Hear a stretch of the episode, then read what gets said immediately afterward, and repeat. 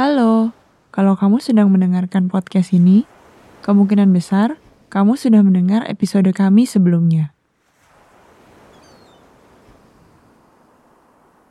Kemungkinan besar kamu sudah mengetahui soal suku Bajau, orang-orang yang tinggal di laut dan mempunyai kemampuan menahan nafas di luar batas wajar. Dan kamu juga sudah mendengar mammalian dive reflex yang fungsinya untuk melindungi organ-organ penting di dalam tubuh saat badan kita berada di dalam air, yang memungkinkan suku Bajau dan para atlet selam bebas bisa menyelam di atas 10 menit dengan satu tarikan nafas. Tapi masih ada satu pertanyaan yang belum terjawab. Dan untuk menjawabnya, kami akan mulai dari seorang peneliti bernama Melissa Ilardo.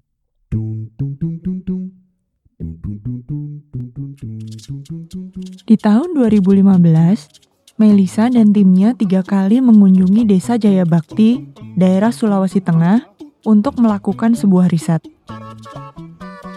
Pada waktu itu, Melissa adalah seorang mahasiswa yang sedang menyelesaikan program S3 di University of Copenhagen. Ia sedang mempelajari adaptasi fisiologis dan genetik yang terjadi pada manusia yang tinggal di lingkungan minim oksigen seperti orang-orang Tibet yang tinggal di pegunungan. Para peneliti mengukur limpa dari 59 orang Bajau, baik pria dan wanita, dengan menggunakan ultrasound. Kemudian, hasilnya dibandingkan dengan 34 orang saluan dari komunitas tetangga yang kebanyakan mencari makan dengan bertani. Selain menggunakan ultrasound, para peneliti juga mengumpulkan mouth swab dari suku Bajau untuk analisis DNA.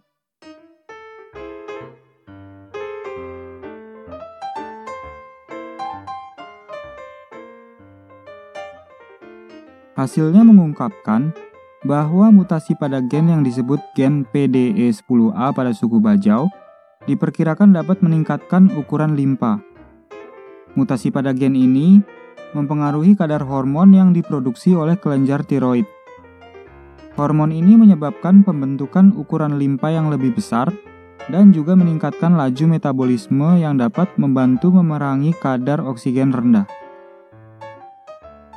Mereka menemukan bahwa limpa suku Bajau memiliki ukuran yang jauh lebih besar, sekitar 50% lebih besar daripada ukuran rata-rata. Pembesaran limpa juga ditemukan pada anggota komunitas suku Bajau yang tidak menyelam. Hal ini menunjukkan bahwa pembesaran limpa pada suku Bajau adalah sifat genetika yang diturunkan, bukan perubahan fisik pada individu yang disebabkan oleh penyelaman terus-menerus.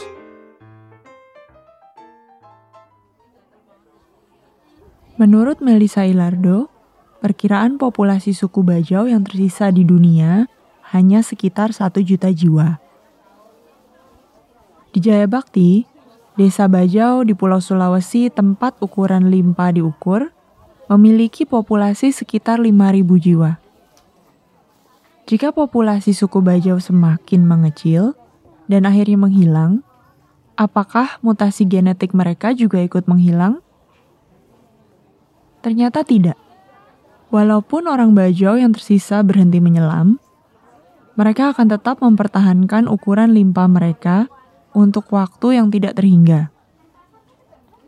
Hal ini karena tidak ada proses seleksi alam yang bergerak untuk membatalkan adaptasi yang sudah terjadi. Dan jika mereka bercampur dengan populasi lain, genetikalah yang akan menentukan apakah anak-anak mereka akan mewarisi adaptasi genetik ini atau tidak.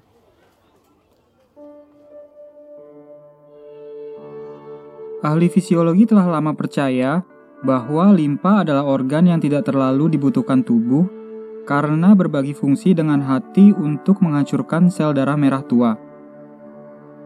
Faktanya, limpa dapat dikeluarkan tanpa mengganggu proses vital di dalam tubuh. Tapi, dengan adanya penelitian ini, kita jadi mengetahui efek limpa. Limpa dapat meningkatkan lamanya waktu seseorang menahan nafas dan lamanya waktu tubuh kita bisa berada di kedalaman saat menyelam dengan cara mendistribusikan sel darah merah ke seluruh tubuh. Bagaimana pembesaran limpa mempengaruhi kemampuan menyelam suku Bajau? Kalau kamu ingat, pembuluh darah akan menyempit setelah MDR terjadi. Darah yang dialihkan akibat penyempitan pembuluh darah akan mengalir ke organ-organ di rongga dada, menempati ruang kosong yang tercipta ketika udara di paru-paru terkompresi. Karena darah adalah cairan yang tidak dapat terkompresi, ia akan selalu mempertahankan volumenya, tidak peduli seberapa dalam seseorang menyelam. Karena itu, dada dan paru-paru tidak akan hancur oleh tekanan air yang meningkat.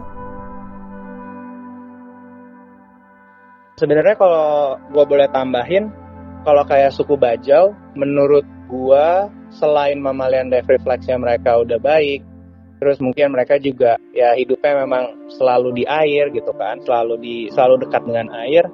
Tapi long term adaptation-nya ini juga sangat membantu sih. Contoh kemampuan untuk bisa mentoleransi CO2 ya, itu mungkin tidak termasuk dalam mammalian dive refleks. Tapi itu adalah hal yang kita lakuin sebagai freediver. Dan pelan-pelan toleransi kita terhadap si CO2 ini akan meningkatkan. Anggapannya mungkin yang awal-awal baru 30 detik kita udah ngap atau udah kontraksi, udah gak enak badannya, nahan nafas. Tapi lama-lama 2 menit mungkin kita ngerasa kayak nyaman-nyaman aja. Nah, long term adaptation kayak gini yang akan membantu suku Bajau juga sampai dia bisa tahan nafas selama itu gitu. Ukuran limpa yang lebih besar memberi keuntungan yang signifikan bagi suku Bajau. Limpa bekerja sebagai penyedia cadangan darah untuk tubuh dalam kondisi ekstrim. Darah dari limpa akan mengisi ruang kosong di dalam rongga dada. Makin besar limpa, makin banyak cadangan darah yang bisa dikeluarkan. Ini berarti makin banyak juga kandungan oksigen yang beredar di dalam darah. Nah, jumlah kadar oksigen yang bertambah di dalam darah membantu seseorang menahan nafas lebih lama di dalam air.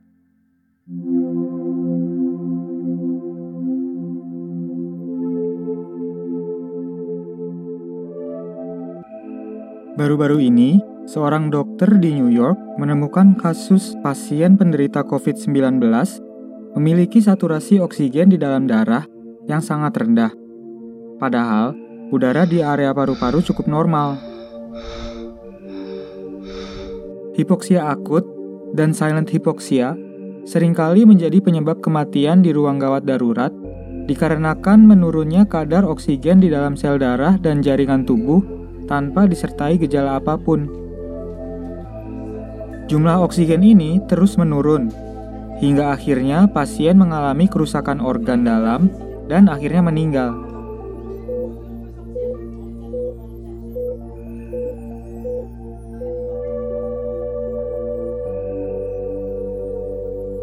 Hal ini menjadi fatal karena tanpa adanya gejala, pasien tidak akan tahu kondisinya sudah sangat membahayakan nyawanya. Melissa Ilardo dan timnya berpendapat, memahami adaptasi orang-orang suku Bajau dapat membantu penelitian untuk mengobati hipoksia. Menariknya lagi, mutasi gen suku Bajau walaupun berbeda, punya efek serupa dengan mutasi gen yang dimiliki oleh orang-orang Tibet yang tinggal di daerah pegunungan. Lingkungan tempat tinggal mereka yang minim oksigen memberi mereka exposure lebih terhadap hipoksia dan mendorong kedua komunitas ini untuk beradaptasi dan berevolusi. Mutasi tersebut memberi kemampuan untuk mengatasi kadar oksigen yang rendah pada lingkungannya.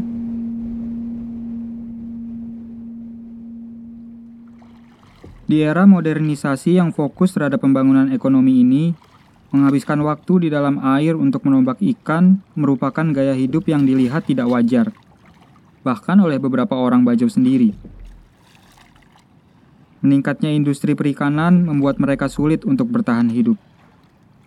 Orang-orang Bajau beralih dari penyelaman tradisional ke cara yang lebih komersil untuk menangkap ikan. Lepa-lepa digantikan kapal-kapal bermesin. Uang menjadi faktor penting karena biaya perawatan kapal yang tidak murah.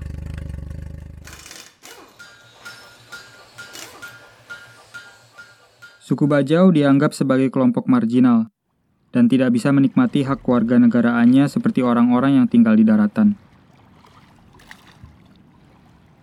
Terlebih lagi, ada stigma tersendiri terhadap suku nomaden.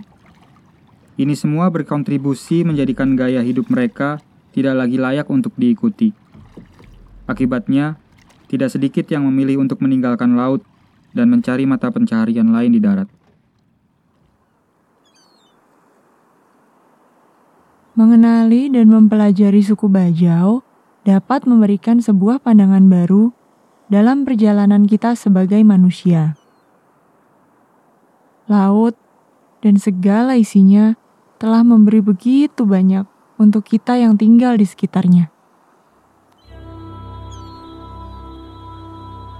Bagi beberapa kelompok, lautan merupakan suaka, tempat bermain, bertahan hidup, tumbuh, belajar, berkembang, beribadah, beradaptasi, dan berevolusi.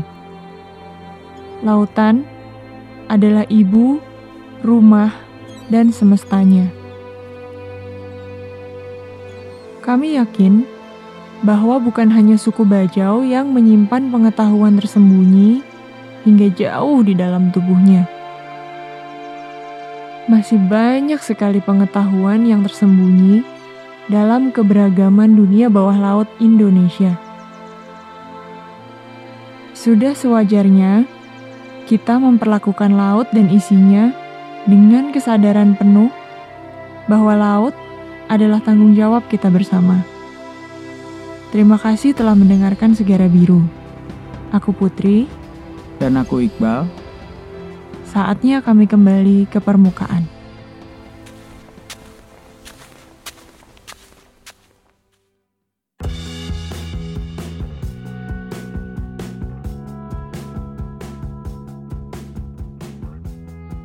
Terima kasih kepada para pihak yang sudah mendukung podcast Segara Biru episode 2.